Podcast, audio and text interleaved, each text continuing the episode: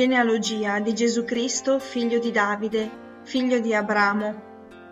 Abramo generò Isacco, Isacco generò Giacobbe, Giacobbe generò Giuda e i suoi fratelli, Giuda generò Fares e Zara da Tamar, Fares generò Esrom, Esrom generò Aram, Aram generò Aminadàb, Aminadàb generò Naassòn, Naassòn generò Salmon, Salmon generò Booz da Racab, Booz generò Obed da Rut, Obed generò Iesse, Iesse generò il re Davide, Davide generò Salomone da quella che era stata la moglie di Urìa, Salomone generò Roboamo, Roboamo generò Abìa, Abìa generò Asaf,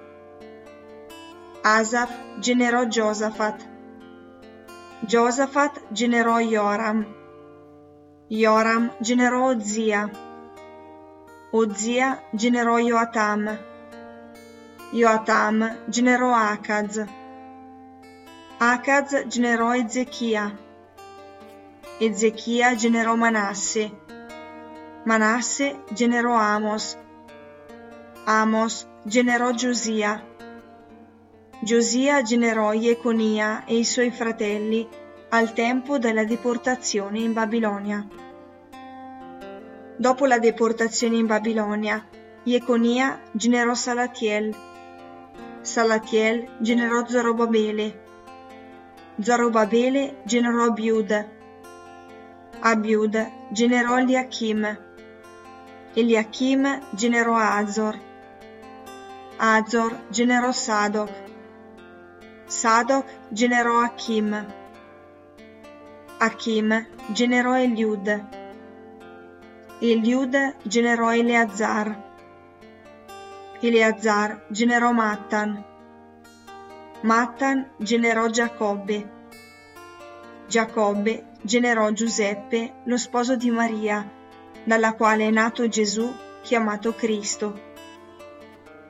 In tal modo tutte le generazioni da Abramo a Davide sono 14, da Davide fino alla deportazione in Babilonia 14, dalla deportazione in Babilonia a Cristo 14.